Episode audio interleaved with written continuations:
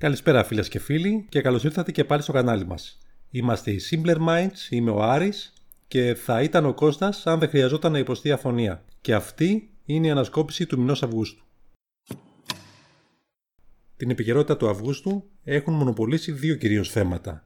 Το ένα είναι η πανδημία και η αύξηση των κρουσμάτων που έχει λάβει η χώρα τόσο εντός ελληνικών συνόρων όσο και εκτός και δεύτερο οι ελληνοτουρκικές σχέσεις και το πολεμικό κλίμα που έχει δημιουργηθεί ανάμεσα στις δύο χώρες με πόλεμο νεύρων και διπλωματικές κινήσεις κάτω από το τραπέζι. Αυτό όμως που προκάλεσε την μεγαλύτερη έκπληξη αλλά και θλίψη παγκοσμίως ήταν η έκρηξη που σημειώθηκε στη Βηρητό και συγκεκριμένα στο λιμάνι της Βηρητού. Στο λιμάνι της Βηρητού όπου σε μια αποθήκη του εδώ και 6 χρόνια ήταν αποθηκευμένα μετά από κατάσχεση 2.750 τόνοι νητρικού αμμονίου το οποίο και προκάλεσε την ισχυρότατη αυτή έκρηξη. Ζημίες προκλήθηκαν σε απόσταση τουλάχιστον 10 χιλιόμετρων από το επίκεντρο της έκρηξης, ενώ 200 άνθρωποι σκοτώθηκαν και 6.000 τραυματίστηκαν. Ο Γασάν Διάμπο, ο πρωθυπουργός της χώρας, αμέσως συγκάλεσε το Συμβούλιο Ασφαλείας και ζήτησε να βρεθούν άμεσα υπεύθυνοι για την καταστροφή αυτή.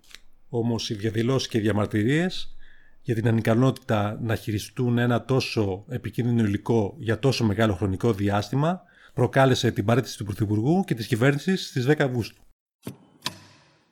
Δεν προλάβαμε να κλείσουμε εβδομάδα από τη στιγμή που ανεβάσαμε το επεισόδιο σχετικά με την ΑΟΣ και ο Υπουργός Εξωτερικών της Ελλάδας, ο Νίκος Δένδιας, στις 7 Αυγούστου πήγε ταξίδι στην Αίγυπτο, όπου μαζί με τον ομόλογο του Σαμέχ Σούκρι υπέγραψαν την συμφωνία διευθέτησης της ΑΟΣ μεταξύ Ελλάδας και Αιγύπτου.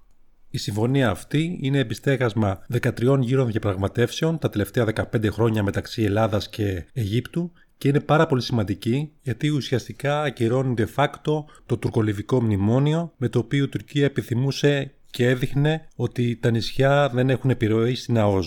Επιπλέον, η συμφωνία αυτή ενισχύει την προοπτική υλοποίηση των μεγάλων ενεργειακών έργων διασύνδεσης της Νοτιοανατολικής Μεσογείου μεταξύ Κύπρου, Ισραήλ, Αιγύπτου και Ελλάδας. Τι σημαίνει αυτό, Σημαίνει ότι η Τουρκία δεν θα αποτελεί ρυθμιστή κατά τη μεταφορά ενέργειας από την Ανατολική Μεσόγειο στην Ευρώπη.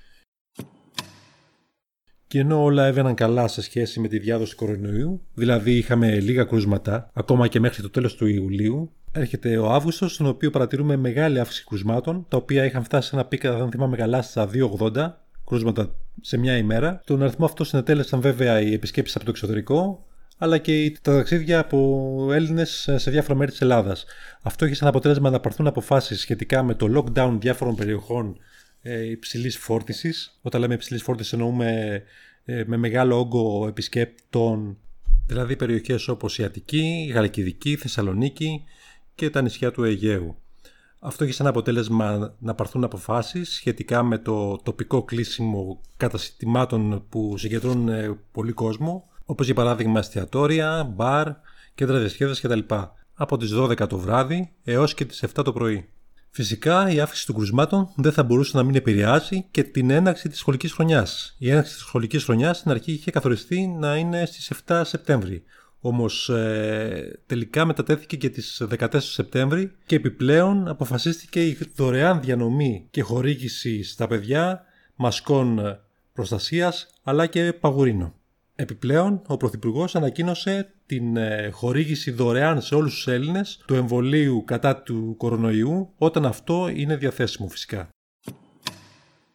Στα αθλητικά τώρα, το γεγονός το οποίο θα μείνει στην ιστορία είναι η μεγάλη νίκη της Bayern επί της Μπαρτσελώνα με σκορ 8-2 στην Πορτογαλία στα πλαίσια του Final 8 του Champions League. Αυτή η ήττα είχε σαν αποτέλεσμα τη μεγάλη, μεγάλη κρίση στους κόλπους της Παρσελώνα με τους οπαδούς να ζητάνε από τον Μπερτομέου να απομακρυνθεί από την προεδρία της ομάδας το Μέση να αναζητά διέξοδο και απελευθέρωση από τα δεσμά της Μπαρτσελώνα και μάλιστα να υπάρχει κρίση ανάμεσα στις δύο αυτές πλευρές. Η Μπαρσελόνα ήδη ζητούσε 700 εκατομμύρια για να σπάσει η ρήτρα του συμβολέου του Μέση. Τελικά, όπως φαίνεται, οι δύο πλευρές οδηγούνται σε συμφωνία ώστε ο Μέση να μείνει για άλλο ένα χρόνο στην ομάδα της Καταλωνίας. Αν και Αύγουστος, οι ευρωπαϊκές διοργανώσεις σε επίπεδο συλλόγων είχαν και ελληνικό χρώμα την συμμετοχή του Ολυμπιακού στους 16 του Europa League. Εκεί όπου αντιμετώπισε την Αγγλική Wolves στη ρεβάνς του 1-1 στο στάδιο Καραϊσκάκη. Δυστυχώς η Wolves επικράτησε 1-0 με πέναλτι στο 8ο λεπτό, αλλά και με τον Ολυμπιακό να έχει αρκετά παράπονα για τη διαιτησία του διαιτητή Μαρτζίνιεκ και για πέναλτι που δεν δόθηκε στο 55 στον LRB.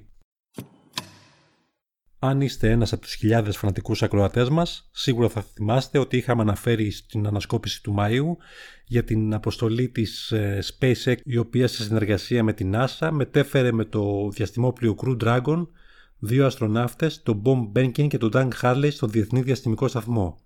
Μετά από δύο μήνες παραμονής τους στο Διεθνή Διαστημικό Σταθμό, οι δύο αυτοί αστροναύτες επέστρεψαν στη Γη στις 2 Αυγούστου μετά από μια πετυχημένη προσθαλάσσωση στην περιοχή του κόλπου κοντά στο ακροτήριο Κανάβεραλ. Μπράβο λοιπόν στον Elon Musk, τον θεό των startuppers όλου του κόσμου, που κατάφερε με την αφοσίωσή του να πετύχει τόσο λαμπρά πράγματα. Αυτό ήταν λοιπόν για σήμερα. Μπορείτε να μας ακολουθήσετε σε όλα τα social media, να μας λέτε τις προτάσεις σας για την ανασκόπηση του επόμενου μήνα. Ως τότε, γεια σας.